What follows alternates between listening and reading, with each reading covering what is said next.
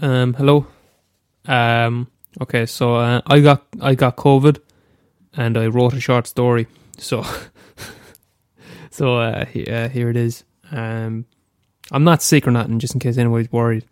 Um, I just have like a bit of a head cold, so I might sound like I have a head cold, but um, that's all that's wrong with me. So, uh, I'm fine. But uh, yeah, I got COVID, and I wrote a short story. So, uh, so here it is. Um, so this is the night they buried him. Uh, I suppose a warning for people. Uh, this contains some stuff that people might find uh, disturbing, um, distressing, and uh, probably offensive. I don't know. So here you go.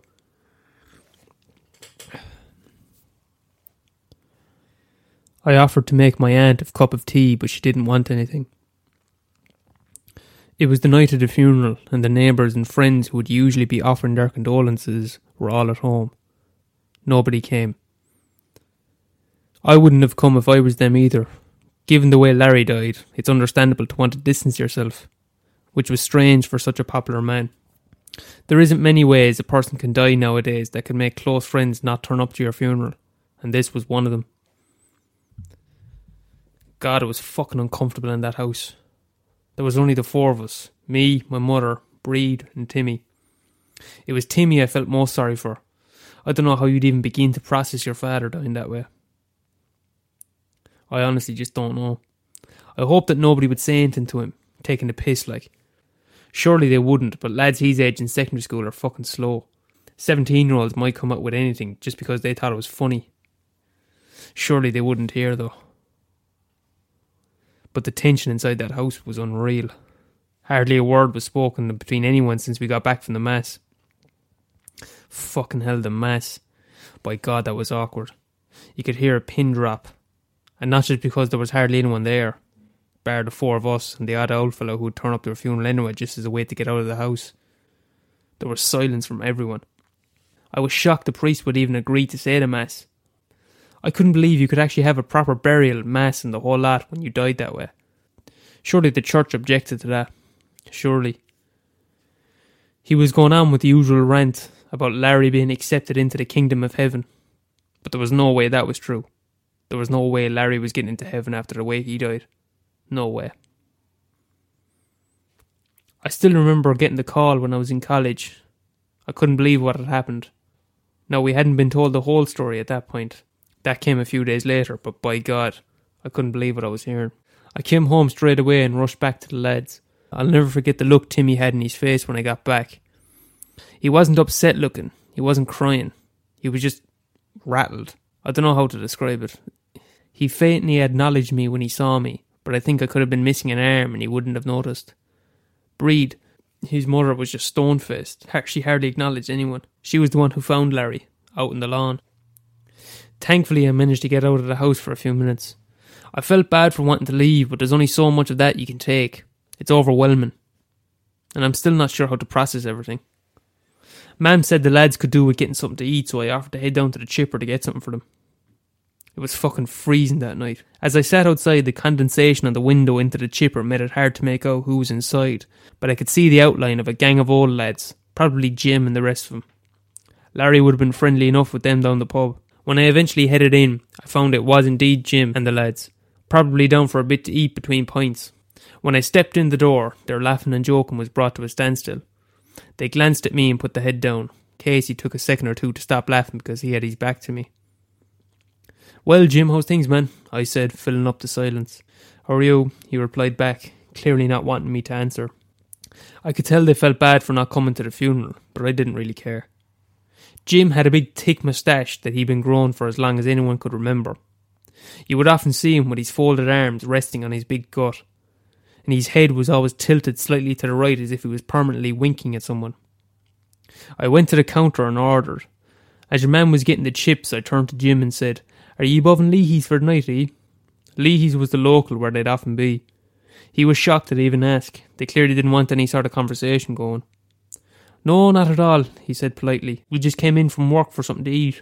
We'll be heading home there in a while. All right. The town's quiet tonight, is it? Tis, he said, and then nothing else. The sizzling of the chips and the blowing extractor fan was all that was to be heard after that. Your man laid my order up on the counter. I paid him and headed off, exchanging a few nods with the lads as I left. The town was dead that night, the roads vacant, the streets a deep orange from the lamps, and the frost forming on the footpaths. Nobody was out. I drove through the town for a gawk, just killing time. I wondered driving through what was going on behind all the closed curtains. What were they all talking about? Were they talking about Larry? They must have been. This is going to be talked about for years and years to come, you could tell. And I wonder what was being said now. Talking about Breed as much as anything else. She must have known. How could she not have known?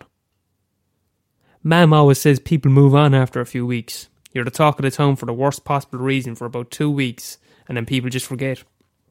Something else happens and they talk about that instead.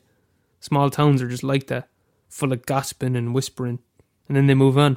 But it would be a long time before anyone forgets this. I seriously don't see how anyone could forget this, and I'm sure people are already trying to. I know I am. I'm almost certain that Timmy and Breed are trying to erase this from their minds. But there's no forgetting this. No, this is sticking. I'd nearly go as far as saying that the town will be branded as this forever. Isn't that the town where your men died? Nobody's forgetting this. I decided to head into Centra to buy some fags. I never usually buy fags, but it was a difficult time and I was gasping. I never usually buy fags, but it was a difficult time and I was gasping. I fired 20 ore into the tank while I was there. Fucking hell, it was freezing. I could see my breath and my hand was half sticking to the pump from the cold. There was nobody in the shop when I went in, only me and Tara behind the counter. I swear I hadn't seen Tara since the leaving cert. Hi, Dylan, Tara said to me. How are you? How's things, Tara? I said back. I had 20 euro diesel there, and could I get a packet of silk cut off you there? You can, of course, she said, and she went to fetch the fags for me. Which silk cut do you want? Bollocks. I was caught. I hadn't a notion. I realised then I'd only ever bought fags out of the machine in pubs, where I'd usually just press a button and smoke whatever the fuck came out. I tried to think of an answer, but I ended up just saying, Ah, any at all, Tara, I have no notion. She laughed and brought down a box for me. Thanks very much, I said. Nothing strange with you anyway, she said. No, I felt it was easier to say. She obviously hadn't heard the news. What are you at these days? I asked. I'm in UL, she said. Oh, unreal. How are you getting on there? Not too bad now, she said. Where are you? I'm in LIT, I said. Oh, yes, that's right. Engineering, isn't it? Yeah. How's that? Not too bad. Do you go out much? She asked me. I would do, I said. Not much now, but a nice bit. Yeah, I was out last night, she said. Came came back home at about five in the morning. I had to be up to make it make it back here to start work for nine. Fuck off, I said. Are you serious? Yeah, fairly grim. When are you finished here, says I. I've another hour here. I'm absolutely hanging, she said. I was weak laughing. Fucking hell, I said. I wouldn't be I wouldn't be that bad now. Neither would I usually, she said. Yeah, yeah, I said. I actually forgot how sound Tara is. Any more news for me, so she said. Not a bit, to be honest. Oh, yeah, Tara said to me. Did you hear about Timmy Roach's father? She clearly didn't realise the connection.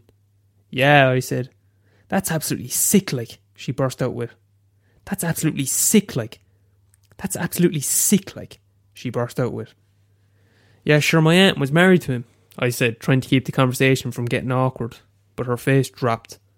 Oh, oh yes, she said with her jaw half hanging open. I forgot you're related to them.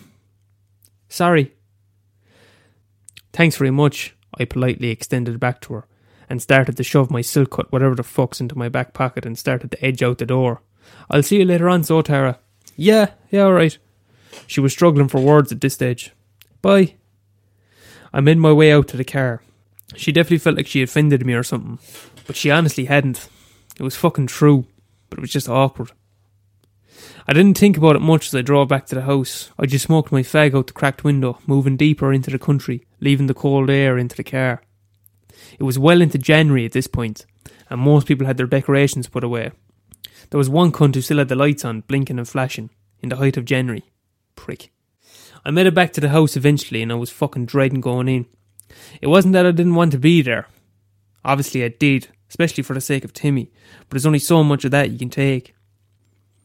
I went in and myself and Mam brought them all out to the kitchen to get something to eat. Timmy had a few chips alright, but Breed ate nothing at all. Mam reckoned that she hadn't ate anything in a few days. Will you eat something, Breed? Mam says to her. I'm fine, she replied, which was probably the most I'd heard her say for days at that point. Ah, go on, you've hardly ate anything in a few days. You must be starving. I'm fine, she said, starting to sound a bit like this might be the only two words she could say. Timmy was keeping his head down with his arms folded and his shoulders slouched, picking at a few chips out of politeness, but he didn't want anything either. It was so hard to see him like that. So hard. Here, Timmy, I whispered to him. Do you want to come out for a bit of fresh air or something? Hmm? He sounded. He wasn't expecting anyone to talk to him. No, it's grand. Ah, come on, I was insisting. Okay, he said, not arguing too much. He was only wearing a t shirt and was heading out like that. Will you stick on a jacket, Tim? I said. Nah, I'd say it'll be grand. Nah, Timmy, it's fucking freezing, but get a jacket, I said, and I stood in the kitchen waiting for him to get one. Mam turned to me. Where are you going? she said. We're just heading outside for a bit of fresh air. All right, she said. Timmy came back with a small jacket on him. It didn't look warm at all, but I said it was grand and we headed out. It was fucking Baltic out that night. The air was moist, and because I was out of the town, I was able to see the moon out in its full gleaming glory. Myself and Timmy weren't saying a whole pile. He wasn't in the mood for talking. But then I got a bright idea that I now regret somewhat. I pulled out of my back pocket the box of fags and offered Timmy one. Here, will you have one? I said. No, you're fine, thanks, he said, in that sort of polite way where I knew he hadn't considered it. I insisted further, ensuring him I wouldn't tell his mother. Go on, man. Oh, no, it's all right. I'll say nothing, like. If you want one, have one, I said definitively. He looked over his shoulder and eventually agreed. He was excited. I told him we better head out the way out the back so that nobody would see us, and so we did. We were out of the we were out of the light of the house, and it was only the moon that was lighting us both up all blue. I gave him the lighter and he lit up his fag, and then so did I. Although he wasn't in the form for talking, I could tell he appreciated the gesture. Didn't know you smoked, he said to me, uttering probably the longest sincere sentence I'd heard out of him for a while. I don't, I said, not usually. But I just took a notion there when I was on my way home. I fancied a box. Fair enough, he said. I smoke when I'm out, like I said to him. Do you? I've only smoked a handful of times. Does everyone smoke when you're in college? Yeah, most people would do when they're out, I said. But I've friends who still have never smoked in their life. I've one that's never vaped. Go away, he said. Yeah. Not much more was said as we inhaled our fags, both of us coughing like mad because our lungs weren't able. The cold was starting to nibble at my fingers and the smoke wasn't doing much to keep me warm. I spotted the empty doghouse belonging to Padge. I'd nearly forgotten in the middle of all this that Padge had died. Padge was a lovely dog all the same. Terrifying looking mind. A big fuck off Alsatian, but she was lovely. Are you staying here tonight? Timmy asked me. I don't know, I said. I was going to offer for you to stay at my house. Really? he said. Yeah, just get you out of the house here for a while, you know. Yeah, he said. That's a good idea, actually. I'll say it to Mam, sure. Sure, tell her to call on as well. Don't leave her in the house on her own, like. Oh, yeah, obviously, said he. I'll head in and say it to her. Go on, I said. And he started to head back in, but just before he did, he turned to me. He wanted to get something off his chest by the looks of it. All he said to me was thanks. I said no bother, and he stopped me and he said it again. He insisted. It was genuine. He meant it. Not just for giving him a fag, but for the whole lot. He just wanted to thank me for everything, I suppose. He headed back in. I stood outside for another while in the cold, with my shoes letting the dew off the grass in to numb my toes. It dawned on me just there that I was stood on the very same lawn where they had found him, where Larry died, and where Larry did what he did that ended up being the cause of his death. You might be wondering at this stage how he died. It dawns on me I haven't yet actually told you. I've kept this up for long enough now, I suppose. You're probably full of questions. How did Larry die? Why are so many people talking about it? Why did no one come? Well, I suppose I'll tell you. It was around four o'clock when Bree came in home, and there was no sign of Larry in the house. So she thought he might be out in the shed, so she popped out the back to find him. And that she did. She found him, sprawled on the grass, destroyed in blood, ripped apart, I didn't see him when he was like that. I only saw him day. I only. I didn't see him when he was like that. I only saw him days after in the coffin when he was all tidied up. Apparently, his stomach was torn apart. His cock had been torn off him, and he bled to death. Breed sat in the lawn beside him, talking to him, not knowing what was going on, who did this and why. Then, who comes out wandering out of their little house, only Padge. She trots out, destroyed in blood, all around her mouth and down her front. Breed snapped out of it and freaked. She ran into the house and locked herself in. She rang the guards almost immediately and told them what had happened. They came quite quickly. They were prepared for Padge to comfort him, but she didn't. They came and assessed the situation. It was obvious what had happened. Some animal crowd came and took Padge away. An ambulance came for Larry. Timmy was called home just before his father was taken away, so he saw it. He saw the state he was in. We all called straight on that night, and the house was packed full of people. Each of us as shocked as each other. For such a mildly tempered dog, this was so strange. The neighbours were all just lost for words. It was curious, too, why Padge didn't make a go for anyone else. It just didn't really make any sense. So that was that. Or so we thought. It was easier to process when that was the whole story. It was horrifying, obviously, but we could wrap our heads around it. Sometimes a dog might just snap. It happens. But when the guards came back a second time, it changed. I wish they hadn't, but I suppose there's an obligation. So they took Padge to be put down by a vet. Now, the vet was also shocked at how this might happen because he said Padge seemed like a very well behaved dog and thought this might only happen if she'd been provoked. Now, Larry would never have hit Padge at all, so we thought there was no way of that happening. But they went on. After Padge was put down, the vet decided to do some extra examinations on her to look for bruises and things like that. She hadn't been struck by anything at all, but they found trace amounts of a sedative in her system. Some sedative that they'd use for dogs, but apparently it wasn't much. The vet reckons whatever amount she got wasn't enough to put her to sleep. Now, she might have been asleep, but only for 10 minutes at most. Then they went on to explain they had indeed found bruises. Now, this is where everything changed. It was after this moment when half the town that was in the house decided to make an excuse to leave and never come back. It was after this when everybody decided they weren't coming to the funeral. So they went on and told us what the vet found. They had found that Padge had been sexually assaulted, not by a dog, but by a person. They could tell by the bruises. They then felt the need to tell us they found small amounts of human semen in her vagina. It had to be sent away for DNA testing to see if it matched Larry, but there was no point. It was quite clear what had happened. Larry had given the dog a sedative, but hadn't given her enough. He then tried to rape her unconscious body, but she woke up and bit his cock off, and he bled to death in the lawn.